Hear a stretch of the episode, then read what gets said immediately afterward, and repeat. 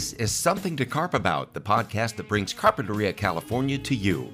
I'm your host, Dennis Mitchell, and together we'll explore the town's attractions and issues. I thought we'd start this episode with updates on a few stories that are front of mind for Carpinterians these days. The city is all smiles over the triumphant return of the California Avocado Festival after a 3-year COVID hiatus. Tens of thousands of people descended on Carpinteria for each day of the weekend event, which was preceded by Locals Night on Friday. Later on, you'll hear my conversation with nude beach advocate Gary Summers as the festival was unfolding. Ever since I started this podcast, I've been pointing out that the city is at a crossroads. Big changes are coming along one of the two main drags, Linden Avenue. It's already home to local retail institutions like Rincon Design, The Worker Bee, and Cork Tree Cellars restaurants, Rory's Ice Cream, The Spot, and Murphy's Vinyl Shack. But now we're watching and waiting to see what happens in the 700 block, which used to be home to a hardware store. A large shopping and office district is about to take the place of the handful of buildings that occupy that block, and the plans reveal an influx of new businesses for locals to check out when the complex is finished in about a year. Beach Liquor and the student-run Coastline Souvenir Shop, stores that were on the corner of Linden and 8th Street, have both already closed in anticipation of the new construction, with groundbreaking expected any time now. As of this report, the project doesn't have a name yet, and it'll be built by a firm out of Santa Barbara. Taking a look at the published plans, we can expect at least 3 new restaurants and well over a dozen offices and other spaces that can serve visitors. There will be an open-air patio-style area that could be used by one of the restaurants, and Sightline.com reports new tenants will include Old Town Coffee and a group that's planning a rooftop bar and restaurant. It's got locals talking, and in a much more united tone than the other potential change to Linden Avenue up the street. That change would come in the form of the proposed Surfliner Inn, a hotel project approved by the City Council for the corner of Linden and 5th Street, where a municipal parking lot now sits. The city's approval came after heated objections by some citizens, who then went out and gathered petitions for a ballot measure aimed at stopping the hotel from being built. Proposition T has caused for much more political rancor than usual in Carp, with both sides of the issue accusing the other of misinforming voters. The group behind the petition is called Yes, Save Our Open Space, and they based the measure on the notion that the parking lot in question should be preserved as open space. Voters who vote yes will in fact be voting no on the hotel, even though there's no mention of the hotel in the wording of the measure. The pro-hotel faction is known as No on T, Protect Carp, and their focus has been on attacking Proposition T as being potentially dangerous to the city's future. But their campaign materials make only scant mention of the hotel and try to keep the focus on possible negative outcomes if the measure should pass. And so voters have been gathering all the information out there in order to make an informed decision on November 8th. Then we'll see the fallout one way or the other, with legal challenges possible regardless of whether Proposition T passes or is rejected by voters. If you haven't, please go back and listen to podcast number 6 with Tina Finucci-Frontado, who is now solidly behind the effort to defeat Proposition T, and podcast number 10 with Annie Sly, one of the chief proponents of the ballot measure.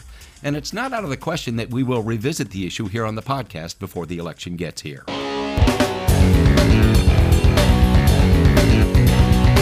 Now we head deep into the heart of the community by visiting with the new editor of its weekly newspaper, Coastal View News. In our small, old-fashioned beach town, locals still love to have the paper in their hands instead of on a screen, so we all look forward to Thursdays when the new edition comes out. And so it was my great pleasure to sit down and chat with managing editor Evelyn Spence. Evelyn, first off, let me say, long before I moved here, I was reading Coastal View News every week, and I've always been really impressed at the quality of the presentation. It's written as if it's a major market publication right here in our little town. It's just an exceptional small-town paper, and I want you to know us news junkies really appreciate that. Well, that's good. We take a lot of pride in our work. Very good. Since we already know and we're already here to talk about Carpinteria, let's start with you and how you got here. Yeah. I grew up coming to... I didn't grow up in Santa Barbara. I grew up in more Southern California, but I came up here all the time growing up. I had family in the area. And then I came here for university. And once I graduated, I stuck around, decided to... Dipped my hand in the journalism business, and then started with Coastal View News. So you didn't get into journalism till after your high school days? I mean, no, I did journalism in high school, but high school journalism is a very different beast than college journalism and professional journalism. Right, but were you a kid who watched the news and knew that that was something that you wanted to do?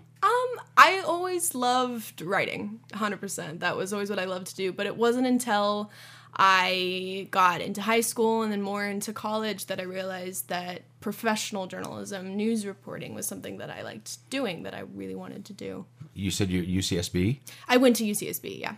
And what part of Southern California were you from? I grew up in Orange County, okay. Like Irvine area. I'm a Riverside guy. Oh, yeah. Yeah, my mom currently lives in San Bernardino, so I've kind of lived all around in Southern California, and then I've came up here growing up. I have family in Santa Barbara, grandmother in Montecito, so this whole area has just kind of been my home. So it wasn't new to you when you came here at all? No, absolutely not. This is part of the reason I actually came up here, or at least to pursue higher education, was because, you know, I was familiar with the area. I had a brother going to Santa Barbara City College at the time when I entered, and I actually have a younger sister who also goes to the university. We like to joke that all three of us just kind of went up. We just moved like 2 hours up. Very cool. And I can appreciate, even having been a SoCal, Santa Barbara's just a different beast. Oh, Santa Barbara is by far the best place to live. If my current plan is to live here for the next several decades. We'll see how that turns out. But I love Santa Barbara, and in particular, just Santa Barbara journalism is incredible. There's several major newspapers here, and I'm fortunate enough to have gotten a job at one of them.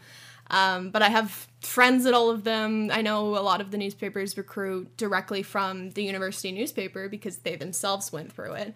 But Santa Barbara journalism is just incredible. I'm in awe sometimes of the people that I've met and worked with. Yeah, and the communities themselves. Carpinteria in particular, it's a strange little paradox, isn't it? Carp comes off as this sleepy little beach town, but you won't find a more fiercely passionate group of people on any number of topics.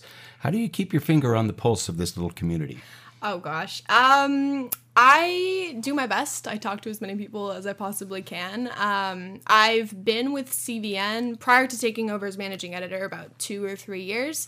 So some people know me, some people don't, but I do my best to keep up on socials. I go to events, as many as I can.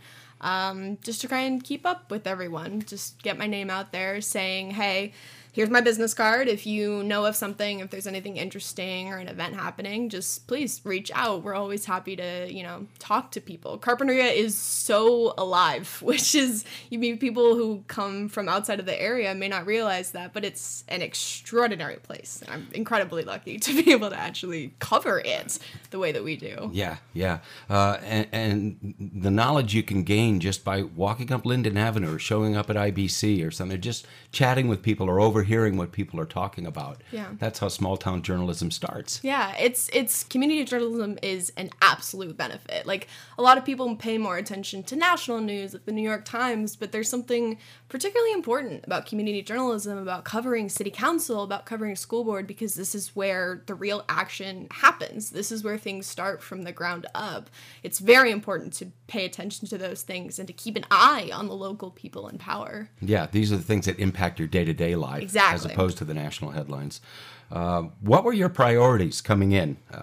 If there have been any journalistic changes since you took over, they've been so subtle I haven't noticed.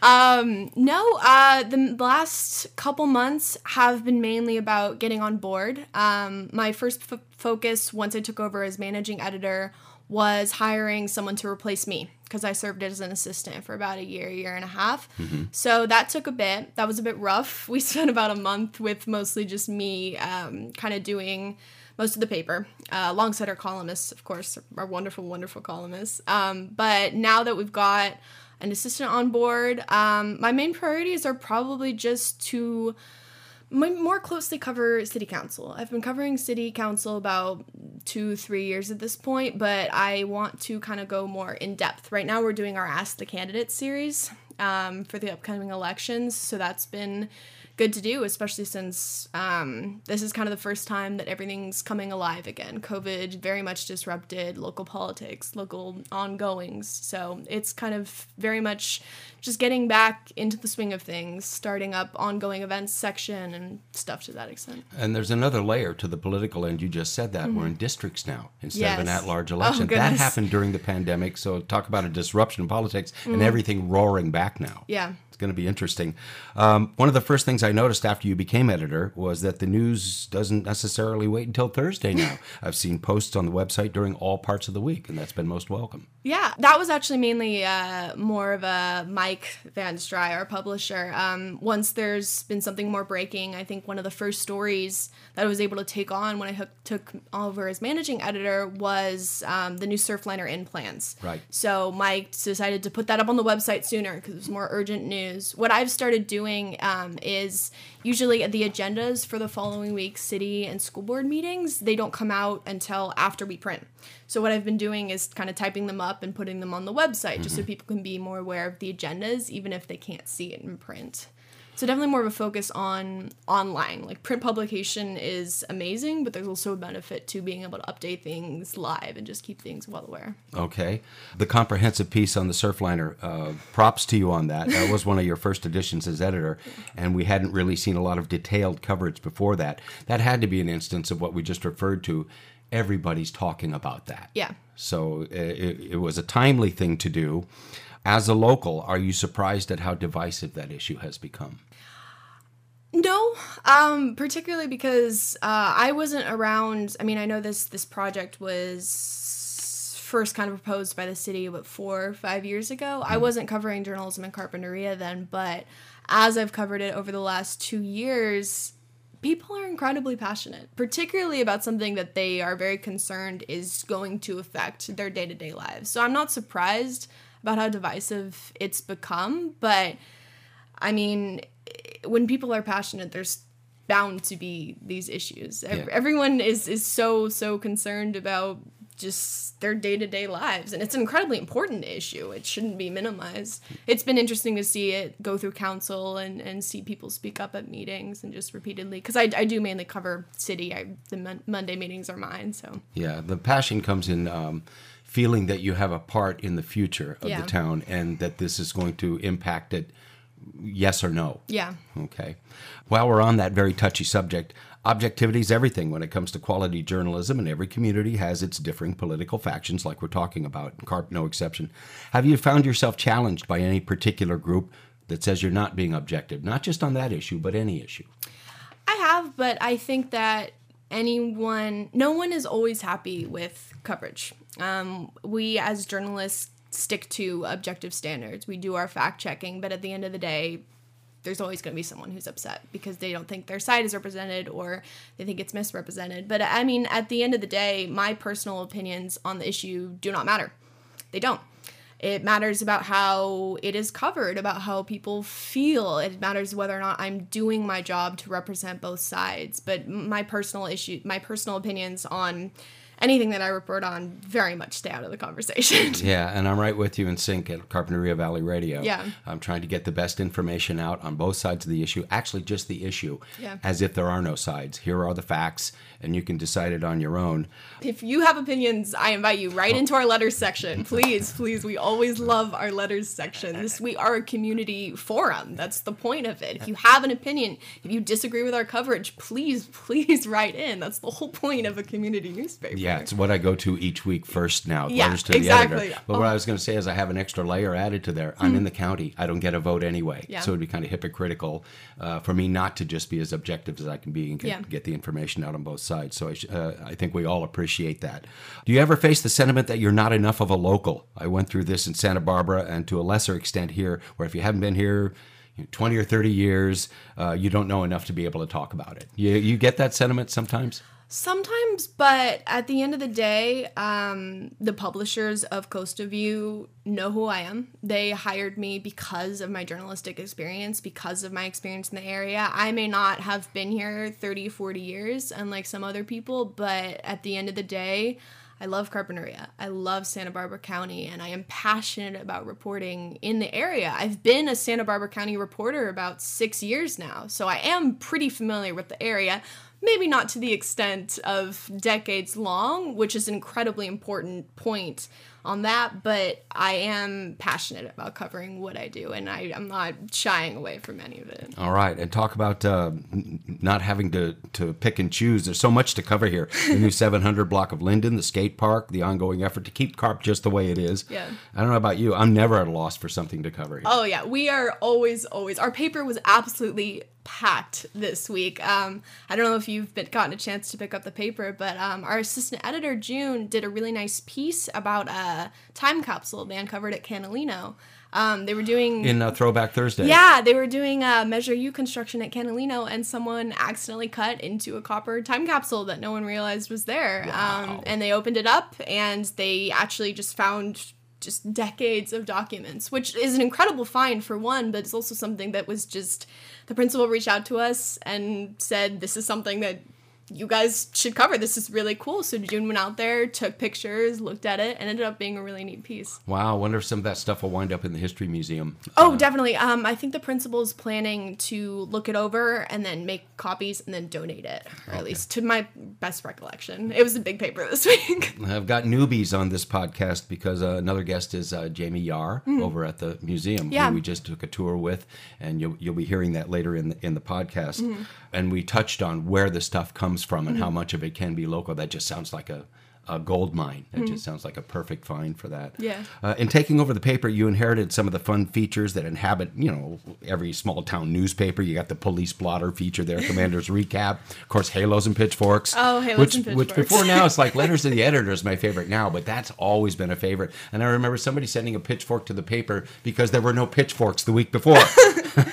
Those things kind of have a life of their own, no matter who the editor is. Oh, 100%. I was prepping Halos and Pitchforks this week, just gathering all the ones that we'd received, and there were an unusual number of pitchforks this week. There were. I'm not quite sure why, but it's always really interesting to be able to see that level of community engagement. Even with our on-the-road section, a lot of newspapers don't get that's such close community engagement, which is an incredibly important part of a newspaper. Yeah. Like, you need that. And Coastal View News, before everyone, just from its founding, has a very beloved place in the community. It's also what makes, Carpinteria special. They love their newspaper, at least for the most part. Yeah, yeah. And what you're referring to, when you read the pieces, it's as though you're getting a feel for what your fellow Carpinterians think. Yeah. And that's not always easy in a big city either, because there are districts, and you could live 20 miles and still be in the same city, and it's a whole different community, Yeah. It has to be a major scramble for you, staying on top of not just the news, but dozens, if not hundreds, of nonprofits and the schedule of activities for locals. How big is the staff, and how do you get all that done? We have about a core editorial staff, about 6 or 7, and then we have, give or take, anywhere from 25 to 30 columnists.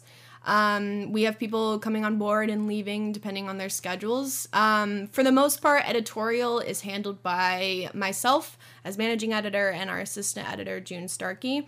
The two of us just try and have our hands on the pulse. We just try and kind of keep up with everything, reach out to communities, keep our events section lively, because that's kind of the most important part, where people reach out to and just look at what's going on this week. Okay, let's put it in events. Stories kind of come from everywhere. There's not one particular place that something pulls from, but we always love when people reach out, like that find from Canalino, and just say, hey, this is something interesting. This is something that the newspaper might be interested in covering. But there's not really one singular place that we pull stories from. Mm-hmm. And just as from a layman's viewpoint, looking at the advertising, it's looking at a pretty strong base of advertising locally, and businesses that are just as proud to be here and want to shout their message from the rooftops. It looks passionate too, if that can be such a thing. Yeah, I can't speak on the advertising. I don't handle the advertising at all. I was talking about the nature of the way it looks. Oh yeah, it reflects Carpenter is passion, even the ads. Yeah. And that's gotta make you smile as well. Yeah. You have an impressive circulation on newsstands for the print edition, and I'm sure people in this area love to have that hard copy in their hands as opposed to reading it online. You're so young, and that's such an old people thing. No, I think I have a copy of every single CVN that I have worked on in my house. I have the big stack in my room, and then I have a couple of my favorites pinned up on my wall. The announcement that I was going to be managing editor, I have the front page of that pinned on my wall in my house, which is a little cheesy, but I was also proud to be taking over such an amazing newspaper, and it was a very good moment. My my family also has that she saves. Well, that's great. That's great. There's a corollary with radio, too. It's like people would much rather have that button on the radio in the car or at the house than satellite or Bluetooth and streaming and all that stuff. It's an old-fashioned kind of thing. I like having the paper in my hand. Every time I go into the office, I pick up an issue and I just flip through it. There's something different about looking at it online versus just, like you said, having it in your hands. It's a nice feel. It's a process for me each week, too, for Carpinteria Valley Radio. I'll get it. I start looking. I cheat. I peek Wednesday. Wednesday evening, I know the stories are all posted every day, so I can get an idea of what's coming up. And Thursday, I'll wing it usually with the online edition. Mm-hmm. But by Friday, when I've had the print edition in my hand, there's a whole world of stuff I didn't notice before online. Yeah. So. Some stuff just doesn't. It doesn't always fit online. Like I know a lot of the stuff that goes into the city beat, there's a lot of little notes at the end that may not be like larger stories. Like this week, my city beat story, the main focus was the new JADU program, but at the end I had some little summaries from the city manager. I had notes about AvoFest, stuff to that extent that may not just make it online just because they're too short to be actual stories, but they're still important for people to have, which is why it's so important to actually pick up the print edition. And the ads I was referring to, that's a different ballgame too on both, but like I said, still reflective of some creativity and pride. Yeah, everyone at CVN takes absolute pride in their work. I know our publishers are just so incredibly proud of the paper. They just hit 29 years. We just did volume 29. Wow. Yeah. Wow. So next year's 30. So you have a fat futures file, I imagine. And once the Surfliner issue is decided once and for all in November, there's still a lot to cover. Still a lot coming up down the pike. The fallout from that is one story that's coming up. And I imagine I'm getting around to what your vision for the future of the paper is. I imagine, in the short term, it's staying the course. Mm-hmm. You're doing an outstanding job, and we've talked about finger on the pulse with the community. But do you see any kind of change or any shift coming up in the future as a result of what could be a very contentious November election season, not just here but everywhere? Not particularly off the top of my head. I do imagine that no matter what the result of Measure T, we'll be covering that for years. If Measure T fails, then we'll have the Surfliner to cover. If it passes, we'll have the effects on the actual city's general plan and then the Coastal Commission decision. So, no matter stemming from that specifically, there's going to be content to cover no matter what. Okay. The website for our outstanding local paper is coastalview.com, and I want to wish you luck going forward, Evelyn. Job well done.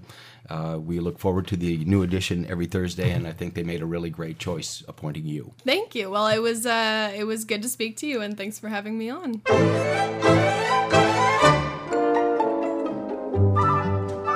Evelyn Spence isn't the only young, smart woman taking the helm of a local institution. For decades, the Carpinteria Valley Museum of History has enshrined thousands of artifacts that detail the city's colorful establishment and past, and I finally got over there for a private audio tour with the new director, Jayme Yahr. Jayme, first of all, congratulations on taking over as executive director. Thank you. I appreciate that. How'd you get the job? Applying. So I can tell you a little bit about myself. So I do have degrees in art history, and I'm a formally trained art historian, but it was always the intent to work in museums. And I started out at the San Diego History Center, I see, which used to be the San Diego Historical Society, and then worked in large and small museums in 4 different states before coming on back to California, which is my home state. And I was very interested in a curator and director position, something that would have the ability to kind of guide the institution and provide some oversight in that way. When did you realize this was your calling, museums? Oh, museums. I would say that was after high school when I realized you could have a job in museums. Somehow I was always a museum-going child. I came from an artistic family, but I never thought about how the objects on view actually got there, like the people behind the scenes that moved things in and out or made decisions. And I realized that after high school and took my first art history class, and then the rest is history. Well, even though it's all about Carpinteria's colorful history, the museum itself has its own story. It's a local institution, and I know you're fairly new here, but what can you tell us about how this museum got here and how it's thrived? Yeah, part of it's really the dedication of volunteers and very active community members. So the institution really started out as the Carpinteria Valley Historical Society, and we still are the Historical Society today. The museum is kind of a program of the Historical Society. So we had very invested individuals, with the first folks really working on the museum in the 1970s. I see. And there have been a few directors over time, but the most recent director, David Griggs, who was here for 36 years, mm-hmm. Did the most to establish the museum's foundation and legacy. And he came on right as they added that back L shape to the museum, and really took over the exhibitions, the programming, and made the institution into a viable museum as it is today. Some big shoes to fill. Of course, big shoes to fill. 36 years. I'm not sure that, I don't know. 36 years for me would be a very long time, but it's amazing, and I thank him for the work he's done to establish that. Long before I moved here, I was always looking at the website, CarpinteriaHistoricalMuseum.org, to check out all the photos of how the town evolved. It seems like the website's integral to getting the whole story if you can't make it here to the museum. Absolutely. Visit our website. There are numerous back issues of our historical newsletter, The Grapevine, that are posted there. We also are going to be working on revamping the website for the future and hopefully getting more of our photo archives online so that everyone can see more of the history of Carpinteria. At this point, Jayme and I took a brief break to take a tour of the museum. And we're entering the Carpinteria Valley History Museum with the new executive director, Jayme Yahr, for a nice little tour. And it's my first time here, so I appreciate you being my tour guide. Absolutely. Thank you, Dennis. Excited to be here and have you here. So a typical visitor would come in the front door right here, and then where do we go from here? What do we have to see? Yeah, so a typical visitor would enter through the front door. We are open Tuesday through Saturday, 1 to 4 p.m. Okay. And our museum is staffed by our docent volunteers. We have between 20 and 50 at any given time. Okay. Very exciting. So what we would actually have you do when you first come in is come to the front desk and sign in for us. We use this book to track who's coming to the museum, primarily because we use it for grants, we use it for funding opportunities. We like to capture individuals who are interested in history and interested in the region. You find out who your audience is. Exactly. Okay. So where does the tour begin? So then we begin as we enter through the gallery space. We come right in here, and we have kind of an L-shaped gallery space. So we enter through the early years of Carpinteria. You're going to experience Carpinteria as it was in the 1800s and then into the turn of the century, so early 1900s. I presume that's an old railroad sign. Says Carpinteria elevation 7 feet. Yes, exactly. Just love it. And a large, enlarged photograph rendering of Linden Avenue in 1915. Linden Avenue in 1915. We have trunks. We have various fruit containers as well. We even have a piece of asphalt from the early production years. So visual, the crates of oranges and avocados and other fruits and vegetables that always had their own logo. It's almost like it was an industry to come up with the best logo for your orange box. Branding, right? Yeah, exactly. And you've got that well represented here. Today. Yeah. So we think about our largest grapevine as well. Wow. Also why we call our newsletter for the museum The Grapevine. Okay. So some nice tidbits of information. If we think about the asphalt mines of the early 1900s as well, some great photographs and images. Where it all started. Tell me more about this grapevine. This is news to me. Ah, the grapevine, yes. So if you come to the museum, you can see one of the images here. It was, as you can see from some of our didactic material, planted in 1842 by some of our kind of founding I guess you could say families of the region itself. And we have, for instance, some of the Baylard family folks represented here. You might recognize Baylard Avenue from the freeway, driving right on through Carpinteria. Yeah. In 1904, by 1904, the vine had a trunk. So this is kind of what you're seeing in the photo that we're looking at here. It's huge. It's huge. It is huge. Unfortunately, it does not exist anymore. So by the 1920s, it was no longer a functional grapevine. Okay. Yeah. Is that a reflection of maybe Carpinteria not taking off as a wine area? I would say so. A little too damp in many ways. If you think about the kind of hot and dry of Napa, not quite the same as Carpinteria. And the higher elevations up Santa Maria, yes. Santa Ynez. Yeah, yes, yeah, gotcha. Exactly. And then we start to see the shifts in industry as well. Mm-hmm. As we move to different produce and asphalt and some of these things. You'll see toys and games, dolls, lots of fun. I see the electric questioner telegraph practice buzzer. This is right up my alley, old-time games and stuff that the family could do at home. You got Lincoln Logs, an original set of Lincoln Logs, it looks like to me, yes. Going way back. Mm-hmm. Lots of fun here to see kind of the different aspects of Carpinteria life over the years. We do kind of continue in time as we go through the museum. We do have a Chumash area. We have an extensive collection of Chumash objects, wow. And artifacts, various usable objects, as well as some representations of baskets, for instance. Yes. So this is one area of the museum that we will be kind of revamping and rethinking as we move into the future.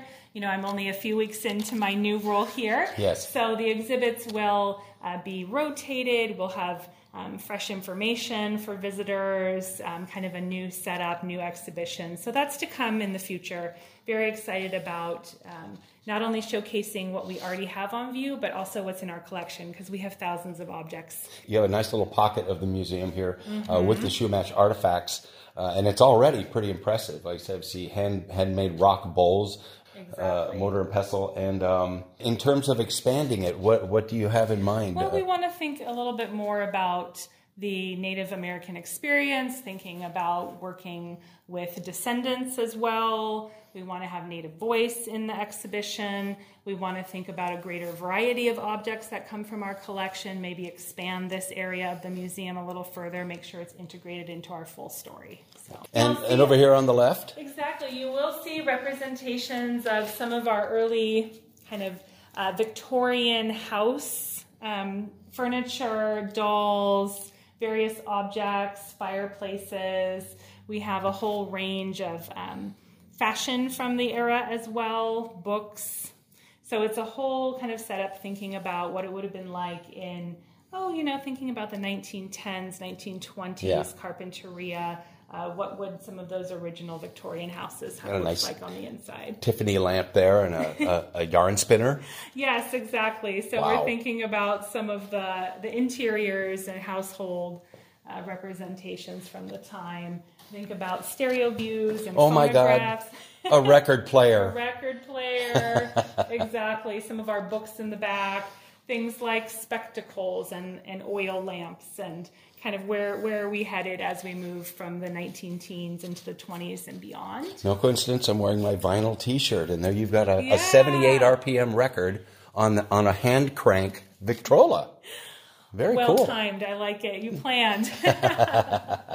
And this kind of extends to the next room. So this is also thinking about a bedroom from the period as we move into the 20s and then into the 30s.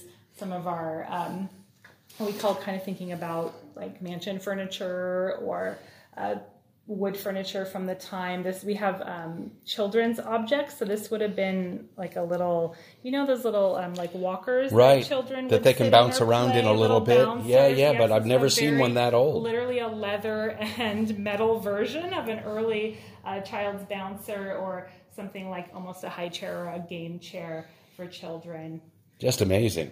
Really? Hats of the time. Mm-hmm, mm-hmm. I mentioned the spectacles, pens, and these sorts of things. We have an extensive collection of saddles as well. Okay. So we're thinking about our full range of experience here. I'll take you over to this trunk, which is very interesting to see as well. So lots to look at in this museum. Yes. You've probably noticed already, but this is our Spanish mission period. So 1769 to 1821. A definite contrast from the Victorian house on the other side, the Mexican Rancho period then from the 1920s to 1940. So we have saddles from that period. We have a really interesting powder horn in the case as well, one of these trunks that would have gone along on some of the steamer ships. Amazing, just amazing stuff, and I love the way you let things evolve as you move through the museum. This is really good. Yeah, this is and lots to look at. We really people to investigate what's interesting to them, what sparks kind of their Carpinteria experience. We have a section on World War I. Look at that. The war experience related to, of course, Carpinteria, but to the United States kind of as a whole. Mm-hmm. So we do have military regalia and uniforms. We do have, for instance, tools, utensils. We have helmets and photographs, which is a large part of our collection as well. We have an extensive photo archive. Yeah, see the bayonets and a vintage 48-star flag. It looks like the real deal, an authentic, not a replica. That looks like it weathered that storm. Yes, it definitely did. And things like a safe and a typewriter and some of the ways that technology is evolving during the period. We have pianos, early cameras. Mm-hmm. You can see some of those saddles I was mentioning. And something else really fun for our Carpinteria longtime residents are the signs, literally signs of the time. So businesses that have existed or still exist, Carpinteria sign when we had a population of 6,000. Wow. So lots of fun to see the memories of Carpinteria's kind of changing business structure. I've seen many a post of Mills Drugs in historic Carpinteria photos, and there you've got the sign. We've got the sign really right cool. there, which is very cool. Signs of the Times. It's under that marker if you're looking for it at the back of the building. We have quilts and textiles in our collection. And what I see that you're starting to touch on with the musical instruments and displays and whatnot in this quilt is the artistic side. Art is such a huge part of Carpinteria, and that's been part of its evolution as well. Exactly, which is exciting to me as an art historian by training to see the different ways that Carpinteria has engaged with the arts, whether that be paintings and drawings, whether that be prints or quilts. We have a full range here, which is really exciting. Everything well reflected. I'm really impressed. I just have to mention as we go, a fantastic dollhouse for those youngsters in your life or anyone who's interested in sort of the literal miniature version of Carpinteria living. Such an interesting object to have. That's a far cry from the manufactured kit that you buy for a dollhouse these days. This is a handmade, beautiful, one of the most beautiful dollhouses I've ever seen. Little tiny items of furniture that are handmade and detailed down to the bone, down to the pull knobs on the drawers. It's all done so perfectly. I'm really impressed. If we're stopping on this, tell us where this came from. Yeah, what is the history of this beautiful dollhouse? That, Dennis, might be beyond my knowledge of 3 weeks here on the job. But what we do know is that there was a docent named Beverly Schroeder, who was founder of the Carpinteria Mini Makers, which was a miniature artisans group that they felt the dollhouse should go to Girls Inc.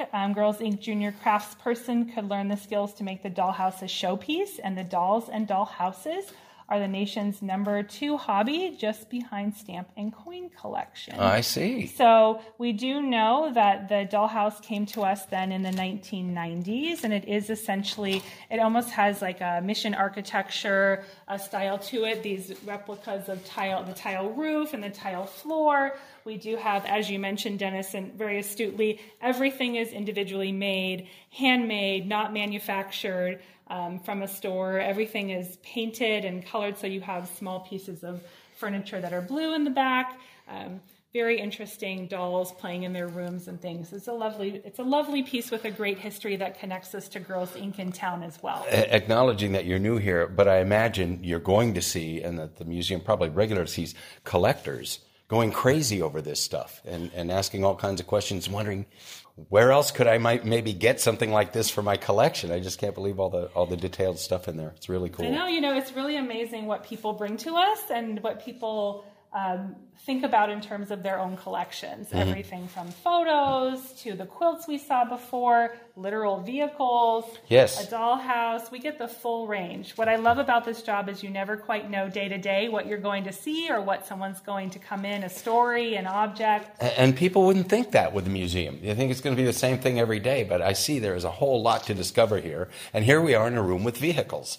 Yes, so we do actually have vehicles inside of the building itself, And we have numerous, and you'll see here as we continue on, pieces of farm equipment as well. Mm-hmm. So in addition to the vehicle collection, we do have farm equipment from the lima bean days. We have a walnut shucker in the back.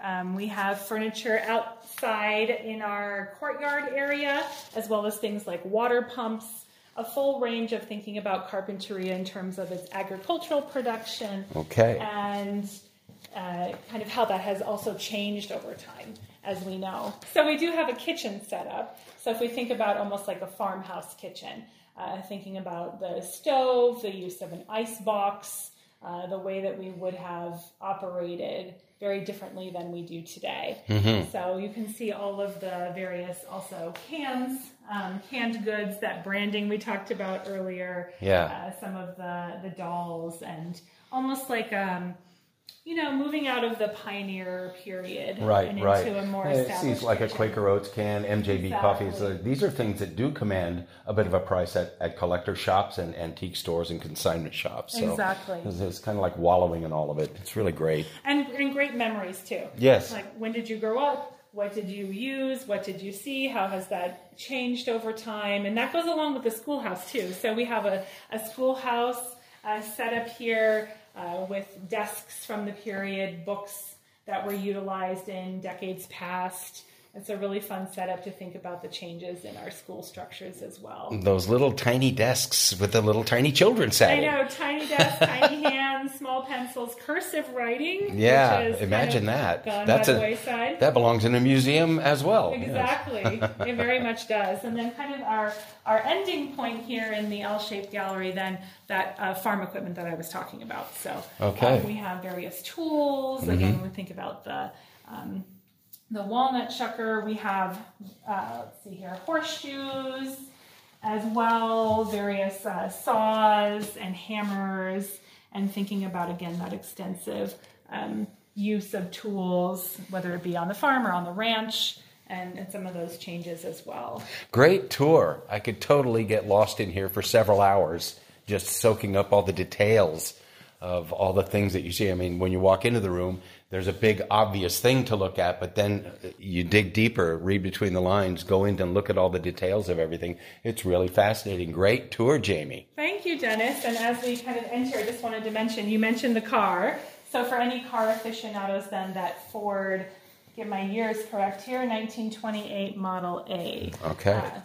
And nicely decorated with a skeleton driver and his skeleton dog. Tis the season. Tis the season. I can see the rich multicultural history is well represented here at the museum. Immigrants have been a key part of the town's evolution, and that's right here in front of us in so many little pockets of it. Yeah, absolutely. And that's part of what I'm looking forward to diving into and expanding in the future, the diverse stories of Carpinteria. And what stories is the museum telling? What stories have we not told yet? And how can we make sure that those are accessible to everybody? What I saw in our little tour that we just held there is the representation of our agricultural history and the industries it's produced. Lemons, avocados, cut flowers dominated our landscape for decades. Do you foresee future exhibits about cannabis now that it's such a big part of the scene here? You know, I think that's a great question, and I have to say one that I just don't know yet. I haven't had a chance to explore. I'm only a few weeks in, so it's something that's incredibly, I think, interesting and somewhat polarizing to our community as well. Uh-huh. So I think there's an opportunity to tell many sides of that story. And it's a story that is still being told. Exactly. So it's not like you have an arc to look at everything and are able to present it like you have with past agriculture. I imagine you have a good working relationship with the local school district. Is there outreach that way? There has been field trips and such? Yes, there has been in the past many field trips. There's been educational programs. We do a lot with Chumash history and thinking about state history as well. And that is the plan to continue and to expand. I'm looking towards student internships, greater outreach to schools where we, the museum, can go to the school and bring historic artifacts to the classroom. It can be expensive for students that need to be bussed into the museum. School districts don't have funding for that anymore. So we're looking at some ways to expand those programs and think more clearly about reaching out rather than just having people come to us. Okay. It is a fascinating array of items that you have here that truly reflect the history and get into your mind as to what things must have been like. What is the process of acquiring more stuff? Do people contact you out of nowhere and say, hey, I've got this, it's been sitting in the garage, or do you have part of your staff on the lookout for stuff like that? You know, we're always on the lookout. We have really dedicated docents and volunteers who are often longtime carp residents or come from longtime carp families. So we definitely have donations of objects come that way. But I would say most of our objects come from folks who just call us up or stop by and say, I found this thing. It's from my family. Is it interesting to you? Does it fit the museum structure? So it's pretty much all donations at this point. We typically do not purchase objects. You don't just open the doors to the museum each day. You have some really cool events regularly to get everybody involved. Fill us in. Tell us what the museum does to get more customers. Yeah, exactly. So we do have a number of events. We typically have a monthly marketplace event, which is a lot like a flea market or a swap meet. It usually happens on the last Saturday of the month. So we have one upcoming on the 29th of October of this year. And we have vendors come in with all different types of objects, everything from, jewelry and clothing to vintage works to clocks. We even have a knife sharpener that comes now, which is really fun. Various objects that the museum sells as well. And these are all objects donated to us for the purpose of selling them to fund the museum. So it is a fundraiser for us. I was going to get to that, exactly which items, have to do directly with the museum. But the outside vendors have got to know the flavor and the feel of what shoppers would be looking for. Exactly. Yep. And the vendors also help to fund the museum as well when they purchase a space for the market that is helping to fund the institution. Carpinteria thrives on the work of volunteers. I see it every day and all the time here. And it's also a key part of what you do here. And you mentioned this in our tour. Do volunteers have to have any special training or knowledge to help out here? No special training or knowledge. We provide that training and knowledge as you go. So we have a strong core of docents who have put together a very sort of key history to Carpinteria as it pertains to our exhibits. Mm-hmm. And then docents are trained in that way. And we have volunteers who help with the marketplaces, volunteers who help with collections. There's a wide range of opportunity, and we're always looking for more volunteers. You offer memberships. People can donate to help out. What's involved with that, and what does somebody get with that? Yeah, so memberships range from $35 for individual all the way up to $500 for a life membership. So there's a whole range of membership options that are available. You get discounts in our museum store, discounts on our field trips, which are essentially trips that we take to other museums together. So that has operated in the past anywhere from 1 to 3 times a year. A group of members will travel to another museum to see what's happening in the region. Often this is a museum in Los Angeles or maybe a museum in Orange County or here in our region. Yeah, so Santa Barbara, Ventura, because it's all connected in Carpinteria's history. Yes, exactly. So we travel together and take that as a learning opportunity and kind of take a travel day to do those things. You also have the subscription to the Grapevine newsletter, which is published every other month, and that will arrive in your mailbox as a member at any level. The museum itself is free, so anyone can come anytime to see the museum, but the memberships also help to fund the infrastructure here. So help to building projects, maintaining the building, the collections, helping to make sure that we're thriving and functional. And you absolutely do not have to be a member to donate. I see little donation envelopes as you walk in. Mm-hmm. Just chip in and help out. Exactly. $1, $5, $10. It all helps us to survive and thrive. Again, the website is CarpinteriaHistoricalMuseum.org. And it's been our great pleasure to chat with the new executive director, Jayme Yahr. Congratulations on the new position, and thanks for filling us in. I feel like I've been here many times already just through the great tour you gave us. Thank you. Thank you, Dennis. I really appreciate it. Please come down and visit us at the museum. If you're planning a trip to Carpinteria, or if you just didn't know, the museum is located at 956 Maple Avenue.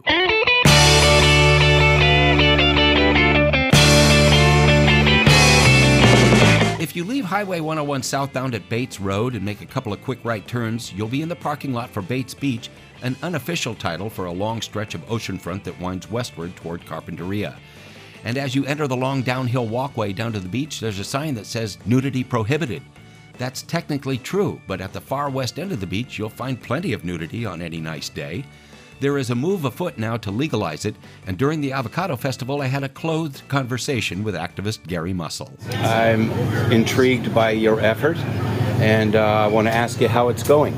It's been going great. We've been at this for about 15 years. We finally got approval in 2017. The county signed off on it. The city signed off on it. The police chief signed off on it.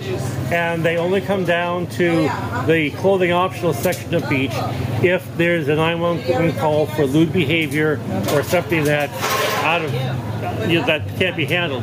We created a beach ambassador program. If you notice my blue hat, right. We're down there on the beach, and when we're down there, we patrol the beach, be sure everybody behaves themselves. Nudity itself is not enforced by anybody by county consent. They will lay their towel out and just sound great. But if they are doing anything that they shouldn't be doing, we will come up to them and say, get a room, go somewhere. Usually just walking up to them will get them to stop, right, because people don't want to be discovered. Right. And so we've been at that for 5-6 years. It's been fine. And we get as many as 50 people on a weekend. So let me ask you, is technically right now, is it legal or not legal? There's really only one legal beach in California, and that's up at Pirates Cove in San Luis Obispo. Even Black's Beach in San Diego, which is the big popular one, is not technically legal. It's just not enforced. And it's not enforced because it brings in a lot of money to the local economy. Sure, it's infamous. Yeah, we bring money into Carpinteria. So it's the same deal here, where there's a written law on the book somewhere, but it's just not enforced. There's a county law, and they say we enforce it everywhere. In fact, there's a sign down there with the beach that says "No Nudity," and it's enforced everywhere, but on the section that's been designated, which is like the far west side of Bay Beach. 1,500 feet on, further to the west side, going down the ramp up there. So what is your effort today involved? Just thanking people, or it's not like you're trying to get signatures on a petition or anything? No, well, we have a petition online. I signed it. Thank you. If we get enough signatures, then the county says that they will feel there's enough of an interest that they may consider amending the county law. But we were ways away from having enough signatures. So what we're doing in the meantime here is, one, thanking everybody. Number two, informing people. Half the people come up and says, "Where's Bates?" or "I didn't know there was a new section of Bates." So it's informational. We also have our literature that says do's and don'ts, so they don't misbehave when they go up there. That was there for. And as a thank you, we have one of our members owns a bed and breakfast in Altadena, a very nice place. And he's offered 2 days, 2 nights, and so we're doing a free raffle here for anybody. And on Sunday we'll draw for it, and somebody gets a free weekend at this wonderful bed and breakfast. In the meantime, we're giving out a beach towel once a day here, so there's more than just the grand prize. We also have the people who want to buy a clothing optional sign. So we brought some of those down. They're for sale. That's cool. And the rest of we have a spinning wheel that you can spin and get free little giveaways, like a beach ball or a lip balm or an emery board. And that's our thank you to the community. And the other thing we're doing is we have a pocket full of $2 bills. $2 bills is the currency that nudists use in Carpinteria. We buy everything with $2 bills. So when we go down the street here to buy our food here at the Avocado Festival, we're using $2 bills. So they know a nudist has bought it. That's fantastic. We ask them to distribute it as change. If they do that, and if other people then give that as change, it magnifies the whole marketing campaign, right? Very cool. Well, maybe you should write, pro-nudity on the bills. I've got a card that goes with it. Oh, all right. Very, very good. Let me ask you, down there at the beach, at the section of the beach, is it like a regular crowd of locals? Is it like the usual people each week, or do people actually come in from other areas? Actually, The beach attracts people from as far away as Orange County or up as far as Santa Maria, in all honesty, Ojai. It's your normal cross-section of people at the beach. If they know it's a clothing-optional beach, you get the clothing-optional people who say, oh boy, I want to go there, I can be safe. So you get a little wider geographic attraction to it. But it's just normal people. They do everything at the beach. They throw frisbees, they play volleyball, they play with their dog. Everything you do, except they do it with without the encumbrance of a bathing suit. Right. And if you've never skinny dipped in the ocean, it's got to be on. I recommend it be on everybody's bucket list. You've got to do it once in your life just to feel how wonderful it feels. That was my thing. 40 years ago, I went in a dare. I thought it'd be a one-time deal. I loved it so much, I never stopped. And I haven't had a bathing suit in 30 years, and neither has my other half. And we just skinny tip all the time, and it just feels so much better. Also, the wet sand doesn't get clogged up in your suit. You dry out, the sand dries out. It's just so easy. Many advantages. There are tons of advantages to it. It's just that people have this tape in their head from their mother or their nun. They say, you will not, thou shalt not run around naked in public. If you do this, you will go to hell. And most people have grown out of saying, I'm an adult now, I don't do what my mother said. But some people still carry that. I have to lose 30 pounds, I have to do this, I have to do that, without realizing that if you look at us, we're all overweight, we're all misshapen, all ages. We have a sense of body acceptance. That's the key word.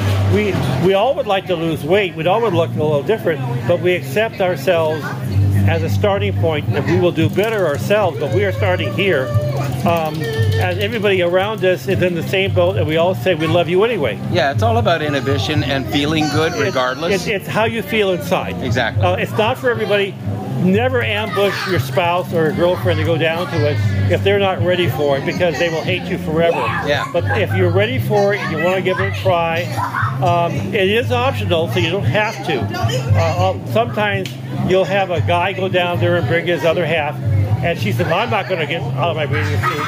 And about 3 hours later, she's out of her top, and about 2 hours later, she's out of her bottoms, and she says, what the hell? And then she's into it. She loves it. All right. And people need to understand that it's a personal preference thing, and we support whatever your decision is. We're not going to judge you because you're dressed. Just don't judge us if we're not dressed. Gotcha. Gary Mussel, you're doing a great thing, and I really appreciate spending a few minutes with us on Carpinteria Valley Radio. I appreciate it very much. Thank you. All right. You can learn more about the effort to completely legalize nudity at Bates Beach at friendsofbatesbeach.org. Something to Carp About is now available wherever you get your podcasts, including Stitcher, Podomatic, Google Podcasts, and Spotify. We're sponsored by Pacific Prairie Productions, specializing in radio syndication and podcast production. Call 805-500-3144. Talk to you next time. I'm Dennis Mitchell.